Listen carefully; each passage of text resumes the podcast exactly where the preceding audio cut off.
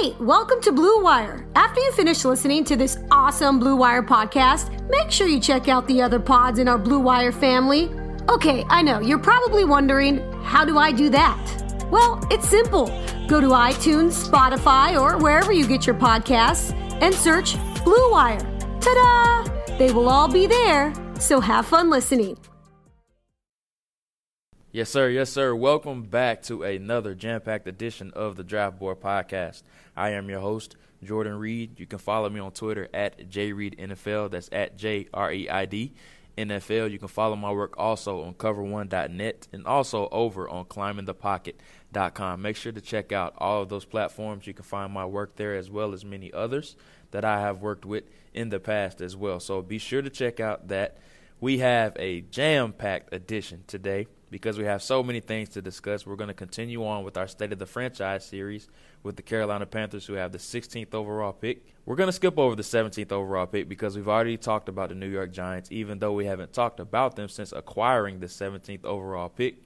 We did talk about them when they had the 6th overall selection, so I'm going to circle back to them eventually. I want to make sure I get to every team on my list while we're going through this entire series, so we're going to go from 16 to 18 to 19. The Minnesota Vikings have the 18th overall selection.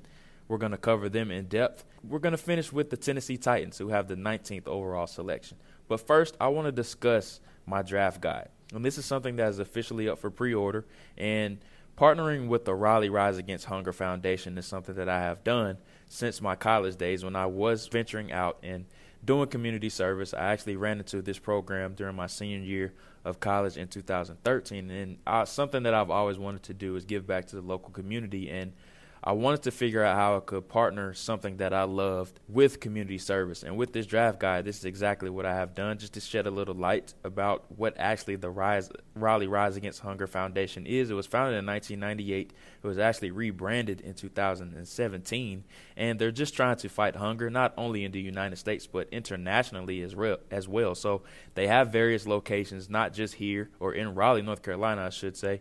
They have locations in South Africa, Malaysia, India, and even the Philippines. So it's just striving against hunger everywhere across the world. So with your $10 that you pay with the draft guide, we're doing a service to you, but we're also helping to stop hunger as well. So that's something that I love to do, and I just think it's a great partnership because you're not only satisfying your needs, but you're donating to a great cause as well.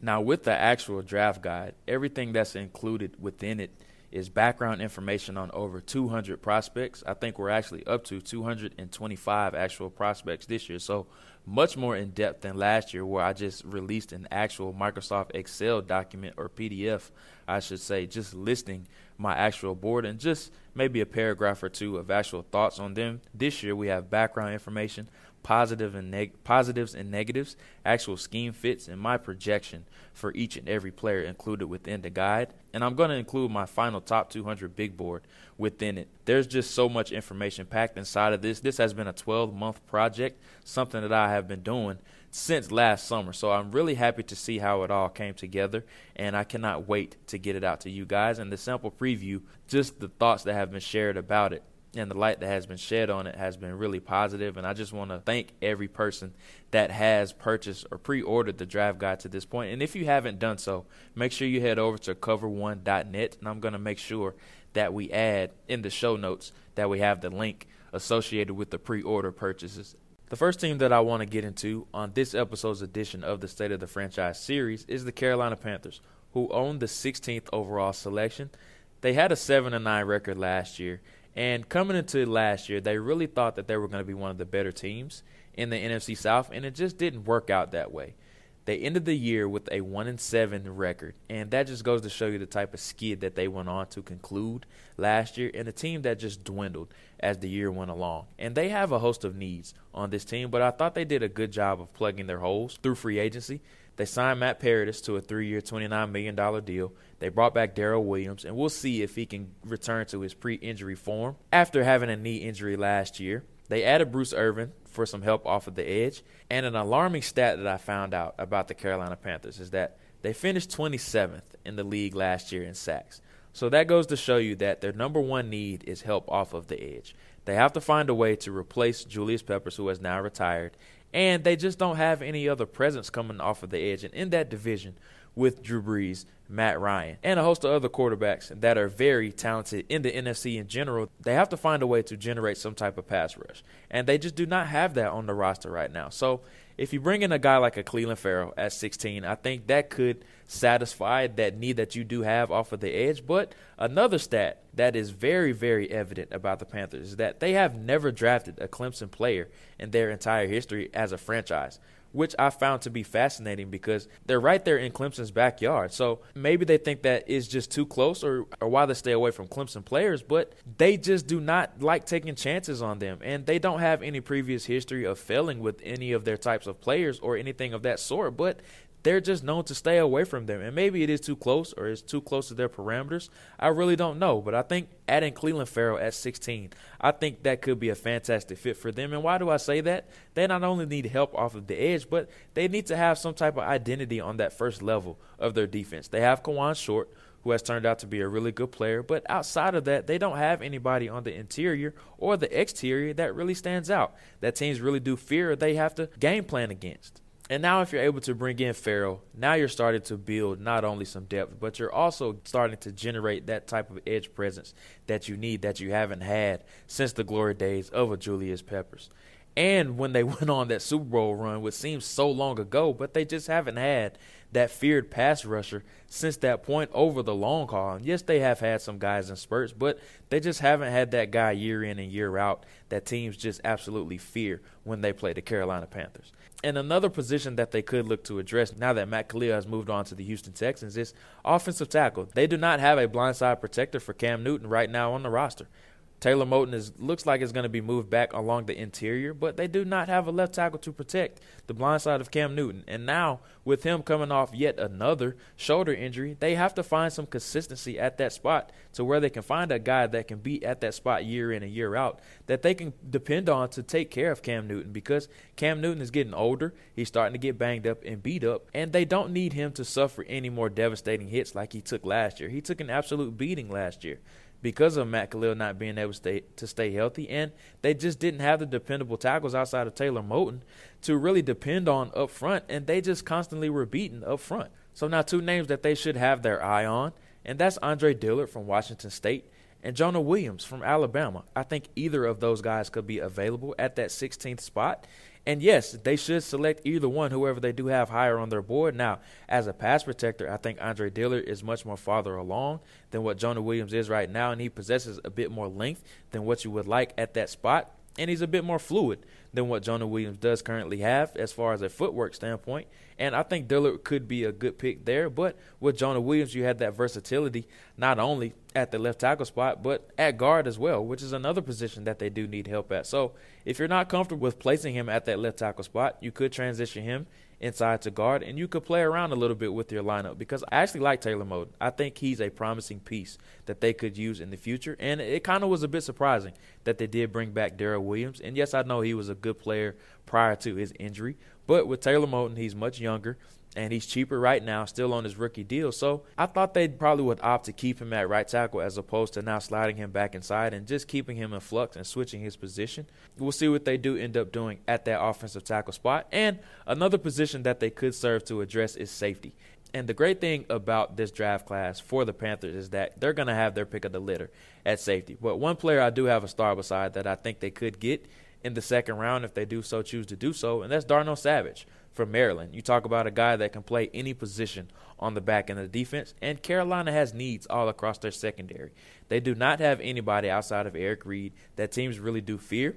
And James Bradberry, he has come along a bit better than what they did expect initially early on, but I think he has plateaued a little bit, but he's going to be their starter outside at corner. And along with Bradberry, they have Donte Jackson, who I think is a extremely promising piece. I love Donte Jackson. Last year I gave him a second-round grade, and I thought right away he was going to be one of the better nickel defenders, not only in the draft class of last year, but also throughout the league. And I think the upward trajectory that he has shown throughout the year, I think he's going to be a really promising piece for them for a long time. But you're adding in Darnell Savage with that, who can play a multitude of positions, not just maybe that nickel spot or that outside spot. Even though you do have Jackson, you're able to rotate him in various spots. He can play single high on the top of the roof. He can play at strong safety. but he also can play around at that nickel spot if you want to continue to move around Donte Jackson, or even if you want to play him on the outside some, opposite of James Bradberry, because all they have right now is Ross Cockrell, who I don't think is a promising piece that you're going to have for the future. Corn Elder just hasn't been what they thought they were getting from him in the fifth round in 2017. So now you have a secondary that really is in flux. But now you add in Savage along with Donte Jackson, Eric Reed, James Bradberry. Now you're starting to, once again, just like if you're able to add Clelin Ferrell, you're starting to create that depth on the back end of your defense. The next team I want to get to is the Minnesota Vikings, who hold the 18th overall selection. Compiling a 8-7-1 record last year, they were labeled as one of the more disappointing teams throughout the entire NFL, and rightfully so. You sign Kirk Cousins to the $84 million deal. You bring over Sheldon Richardson on a one-year $8 million deal, who has now went about his way to the Cleveland Browns. But this was one of the more talented rosters throughout the entire league, and they just did not live up to expectations. It was labeled as a Super Bowl or bust type of season after the heartbreaking 38-7 loss to the Philadelphia Eagles in the NFC Championship game in 2017. There was monumental expectations for this team coming into last season, and they just did not live up to it. You bring over Kirk Cousins, that was seen as that final missing piece after letting Case Keenum go to the Denver Broncos. Kirk Cousins, I thought he had a decent year for the most part, but he just did not show up when the moments were the biggest. And that's always been the bugaboo about Kirk Cousins, is that he just does not show up when the moment is the greatest. But on the flip side of that, you can blame the protection that was in front of him. The Vikings just did not have an up-to-par offensive line. They paid for an expensive car, but they didn't have the money to fix the utilities once it started to break down. And that's what happened to Kirk Cousins. They just did not have the protection for him, and it eventually broke down to where teams just started to exploit the weaknesses and the holes in it, and it was just an endless type of trend. So with that being said, they have to find a way to address the offensive line. They have to be able to do that in this draft, and a lot of fans are going to be really upset if they do not select an offensive lineman early in this draft, and that's not to say they have to select one at 18, because something that the Vikings really do make a point of emphasis is that they are going to stick to their board. Whoever the highest player is on their board, they're going to continue to stack talent, and they're always going to take the best player available. They learned their lesson from 2016 when they selected Laquan Treadwell, which was seen as a forced pick, and it just hasn't worked out to this point. He's pretty much labeled as a bust to this point just because he hasn't lived up to expectations, and they don't want to have a repeat type of trend like that. I thought last year's draft worked really well for them, especially at the top. Mike Hughes was showing signs, positive signs, prior to his ACL tear. Brian O'Neill, they seem to have a franchise centerpiece as their right tackle spot, but now the offensive line is still in flux. Yes, I know they signed Josh Kline to a 3-year, $15 million deal.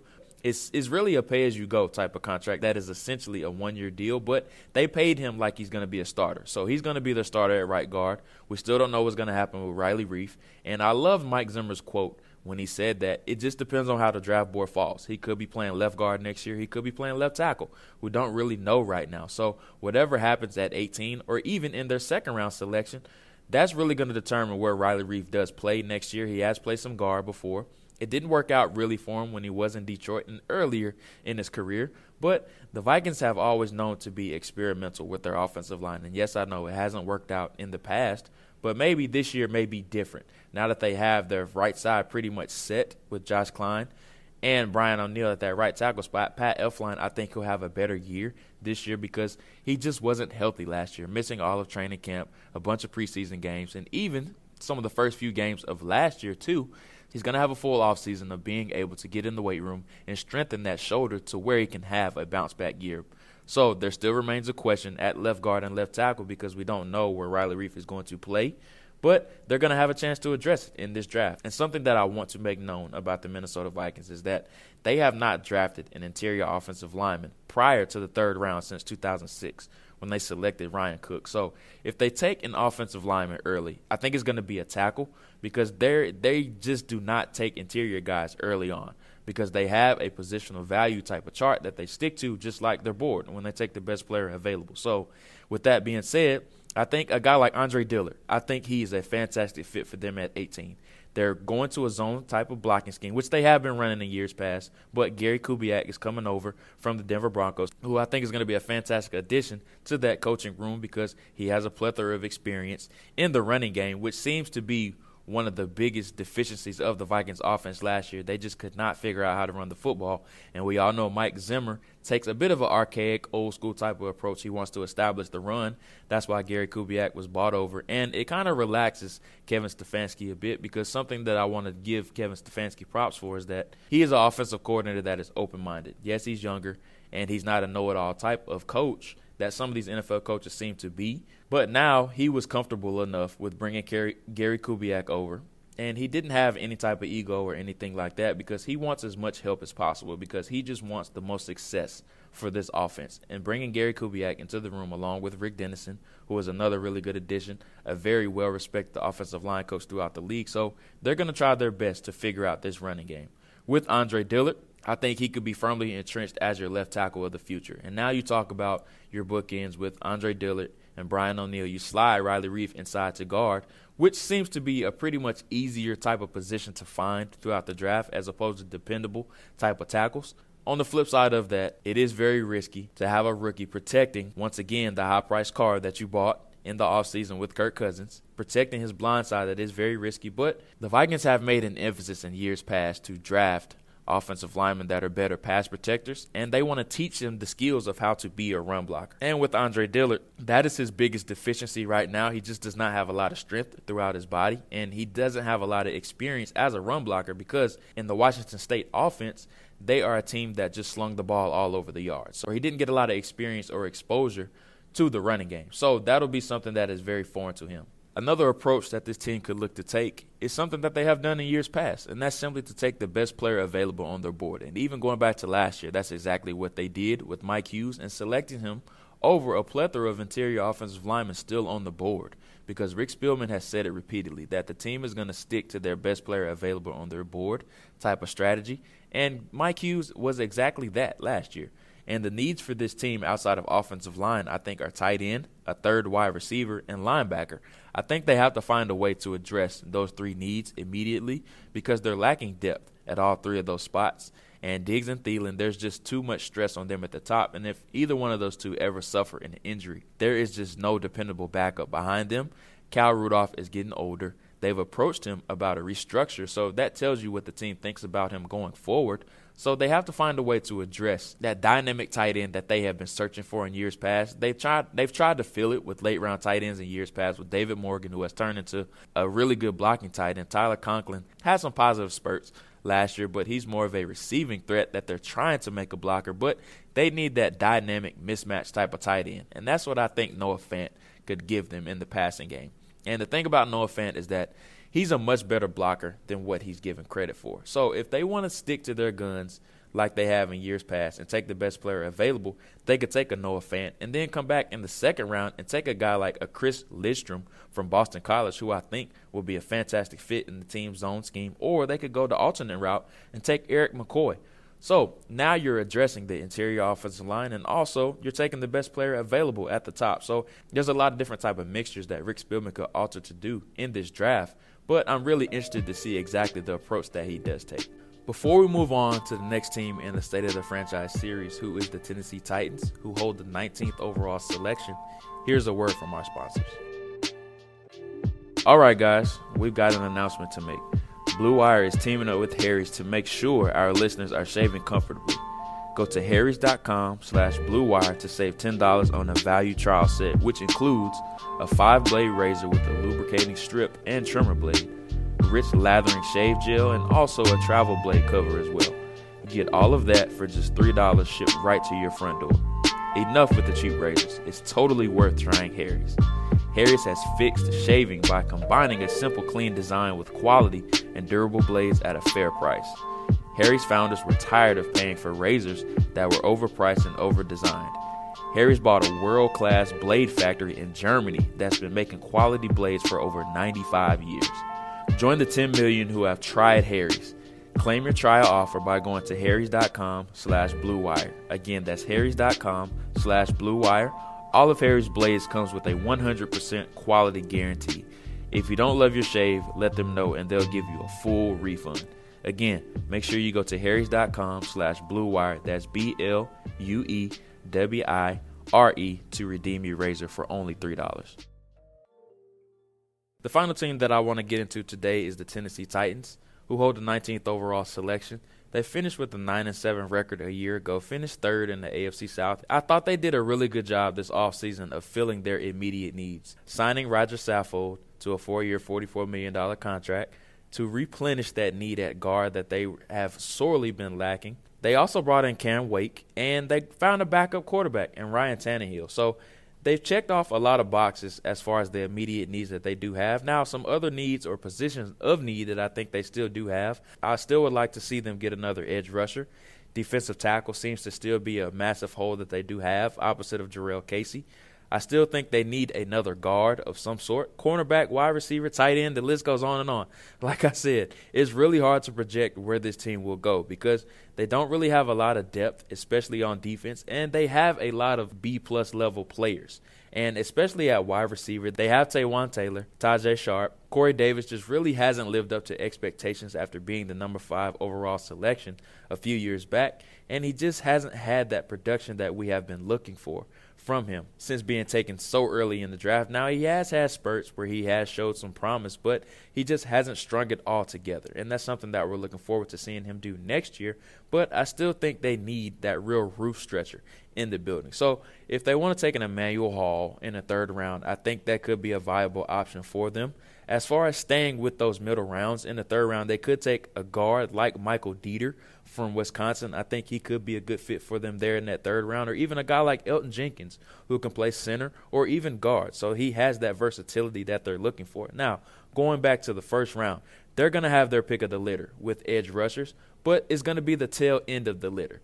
And what I mean by that is we know Bosa is going to go early, and we know a lot of other guys are going to go early. Josh Allen, Montez Sweat, just to name a few guys that are going to go in the top 12 of the draft. But at the tail end, now you're getting into a guy like a Brian Burns, who I think could be a really good fit for the Tennessee Titans opposite of Harold Landry. And you're talking about some of those guys that have a bit of a linear build, but they are just bendy type of edge rushers that you're looking for. And I think putting Burns opposite of Harold Landry, I think that could give them two types of premier edge rushers that can operate with their hand in the dirt or from the stand-up position, which both of those guys have shown to be comfortable from.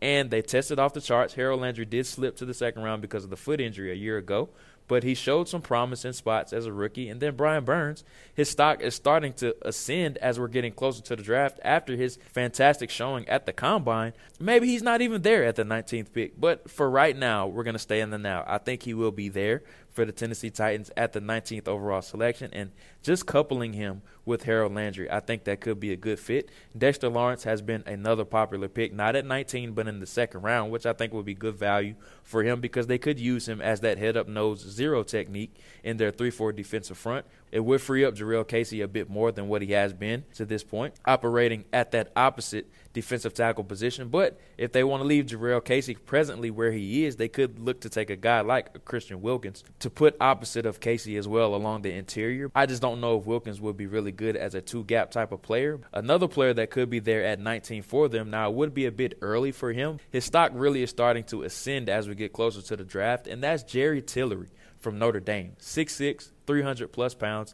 He's a very versatile player. He can play in a 3-down defensive front or he can play in a 4-down defensive front, which is Mike Vrabel's specialty. He does do a little bit of mixture of both, and Jerry Tillery has that mixture of where he can perform and operate at a high level in both schemes. Now, he did have a shoulder injury last year that did limit him down the backstretch of the year, but the first few games, he showed to be unstoppable in both types of schemes. He can two-gap, he can one-gap, he can do whatever you ask of him. So the team that does take Jared Tillery is going to get that versatile type of player that I think Mike Vrabel does love because he can play in so many different schemes, and Mike Vrabel likes to switch up his defensive scheme with them games. He's not just strictly a 3-down or a 4-down front type of defensive guy. So Jerry Tillery has that room to operate in those multitudes or types of schemes. With the Carolina Panthers, the Minnesota Vikings, and the Tennessee Titans, three teams that could go in opposite directions concluding this draft, and they all have needs in certain areas. With the Carolina Panthers, they have a need at offensive tackle and edge rusher two position groups that are of one of the stronger position groups in this entire draft. So they're going to have their opportunity to address two of their dire needs with the Minnesota Vikings. Offensive line, that's what this draft is all about for them. They have to establish a way to protect their $84 million investment in Kirk Cousins at the top of this draft, whether that's an offensive tackle or if they just want to go best player available. We'll see the approach that Rick Spielman and Mike Zimmer want to take, even though they've had a best player type of available approach the past few years. With the Tennessee Titans, there's so many different directions that they could go in this draft. Their immediate needs seem to be off of the edge, at defensive tackle, and even at guard, but they also could opt to go tight end. They've done a really good job of plugging their immediate needs through free agency, but at the top of the draft, at that 19th overall selection, they could opt to go edge rusher, whether that's Brian Burns, or they could go along the interior, whether that's a Christian Wilkins or a lot of other players that they could go in this draft. The State of the Franchise series continues next week with a look at the Steelers, who own the 20th overall selection, the Seattle Seahawks, who own the 21st overall selection, and then it will conclude with the Baltimore Ravens, who own the 22nd overall pick. Just to give a quick recap of the podcast and radio appearances that I have been on this week, I joined Mike Danger of ESPN Rochester 95.7 FM to discuss the upcoming draft guide that will be released on April 12th. Also the Buffalo Bills, and just some other notable names in this draft class. I joined Locked On Bills with Joe Marino on the Friday edition of the show, so be sure to check that out. Also, Locked On Raiders. I joined the host on Thursday to talk about Oakland, the number 4th overall selection, and the other first-round selections that they do have and how John Gruden and Mike Mayock can get the silver and black back to their glory days. But I want to thank you once again for listening to the Draft Board Podcast. Be sure to click over to cover1.net to get your pre-order purchase of the draft guide. You don't want to miss out because you're donating to a good cause, but also you're getting to learn more in-depth knowledge about the draft prospects in this draft class. So be sure to go over to cover1.net and go ahead and grab your copy. But once again, I am your host, Jordan Reed. You can follow me on Twitter at JReedNFL. That's at JReedNFL. And once again, thank you for listening to episode 11 of the Draft Board Podcast.